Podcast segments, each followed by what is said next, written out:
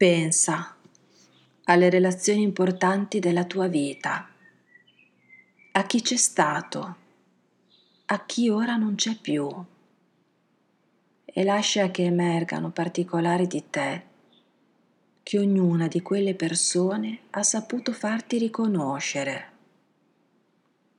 che ognuna di quelle persone ha saputo farti cambiare. E domandati se in questo momento della tua vita c'è qualcosa che vorresti cambiare. E domandati cosa significa per te cambiamento. Cambiamento. Pretendiamo molto da noi stessi. Ci viene richiesto da bambini per introdurci in modo adeguato nell'ambiente familiare e sociale continuiamo da adulti per mantenere ruoli e relazioni. Riceviamo valori, priorità, doveri, legami, progetti e presto o tardi siamo chiamati a verificare la loro compatibilità con i nostri, quelli in cui ci sentiamo spontanei e per difendere i quali non sentiamo la fatica. Sono gli imprevedibili eventi a portarci alla riflessione, i quali si presentano sotto svariate forme, non necessariamente drammatiche, anzi spesso ci sorprendono per noia.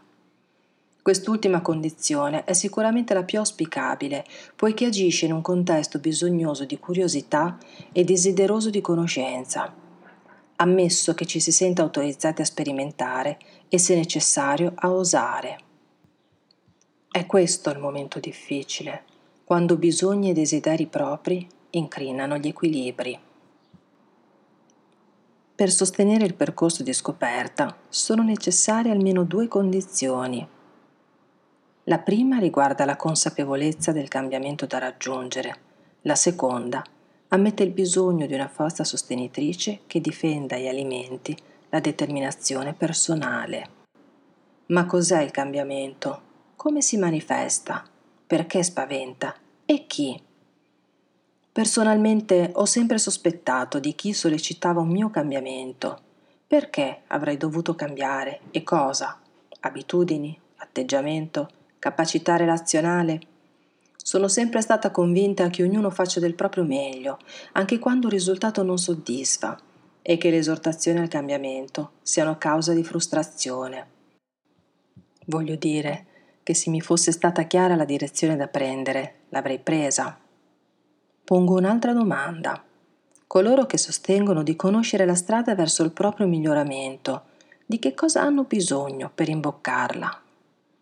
In ogni caso, alla fine sono cambiata e ho capito che il cambiamento non è mai dentro di noi e che di noi ci possiamo fidare. È stato quando mi sono alleggerita di compromessi, patti e precarie intese che la gente ha visto un cambiamento. Io ero esattamente come prima però più sincera e libera, poiché il solo cambiamento capace di renderci più felici è quello che rende protagonista la nostra spontaneità.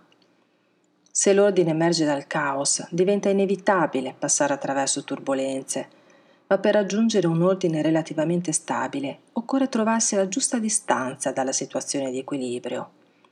Purtroppo quando siamo molto vicino al punto di stabilità non si forma nulla di interessante mentre troppo lontano la situazione diventa caotica, non si intravedono forme stabili, poiché tutto ciò che si forma si distrugge troppo rapidamente. In un ruscello che scorre scivolando sulla roccia posta al centro del greto, se aumenta progressivamente la portata dell'acqua, questa fluisce dividendosi temporaneamente all'altezza della roccia per poi tornare a formare un unico corso d'acqua. Quando il flusso ingrossa, incominciano a formarsi dei vortici a valle dell'ostacolo relativamente stabili, che danno forma ad un ordine all'interno della turbolenza. Con un ulteriore aumento della portata, i vortici si separano dall'ostacolo e si distribuiscono a valle fino a diventare completamente caotici. Secondo la fisica le cose tendono naturalmente al disordine, ma sono anche sottoposte a processi spontanei che producono ordine.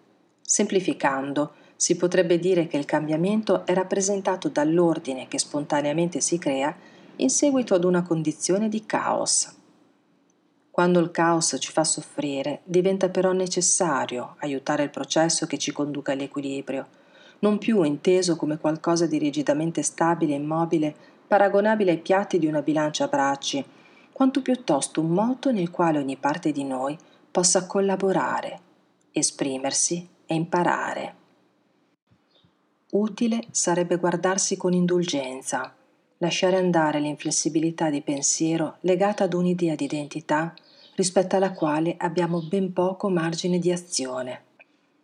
Intendo per identità l'insieme delle caratteristiche attraverso le quali ci presentiamo, comportiamo e distinguiamo come individui. Si forma attraverso la relazione che abbiamo con altre persone e l'ambiente, perciò, in estrema sintesi, essa rappresenta il nostro adattamento sociale. Ci si abitua ai ruoli che viviamo, che siano professionali, sociali o familiari, ci esprimiamo attraverso di essi, cercando un bilanciamento tanto più accettabile quanto simile a quello degli altri. Una contraddizione esistenziale se si considera che ogni individuo è intrinsecamente, intimamente originale. Il collegamento, il confronto, la condivisione e tutto quanto possa essere espresso con la parola relazione rappresenta lo strumento attraverso il quale la nostra conoscenza si manifesta. Ed è questo il motivo per cui, quando un rapporto viene interrotto, la nostra identità ne risente. Il caso più rappresentativo è il lutto. Quando se ne va una persona importante della nostra vita, con essa viene meno la parte di noi che si manifestava in quella relazione.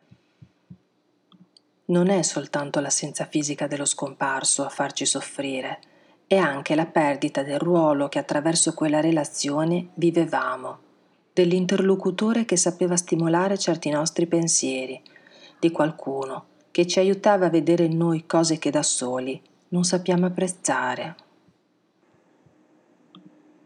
Quando morì mio padre, compresi cosa significasse essere figlia.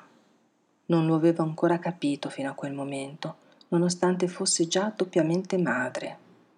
Non avevo capito neanche fino a che punto lui, riservato nei sentimenti, mi apprezzasse.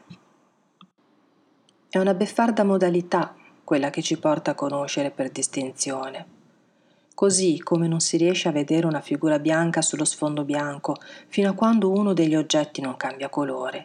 Allo stesso modo non riusciamo a sapere cosa significhi essere figli fino a quando i genitori si prendono cura di noi. Ciò che mi è mancato dopo è stato il senso di protezione, il riconoscimento delle mie capacità, la sincerità nella comunicazione, non intendo dire che condividessi le sue scelte, che ho fin troppo subito, ma di sicuro erano trasparenti e senza ambiguità. Dopo è stato tutto più confuso, le parole equivoche, le finalità non condivise.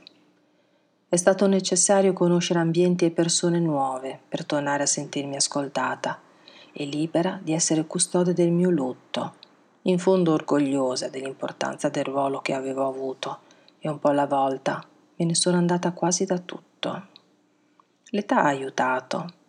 Non è un modo di dire che verso i 40 sia probabile vivere momenti di crisi. È che si fanno i conti con ciò che hai realizzato e quello che avresti voluto, e i miei conti non tornavano. Ero sempre più in affanno, anche perché avevo conosciuto l'ipnosi.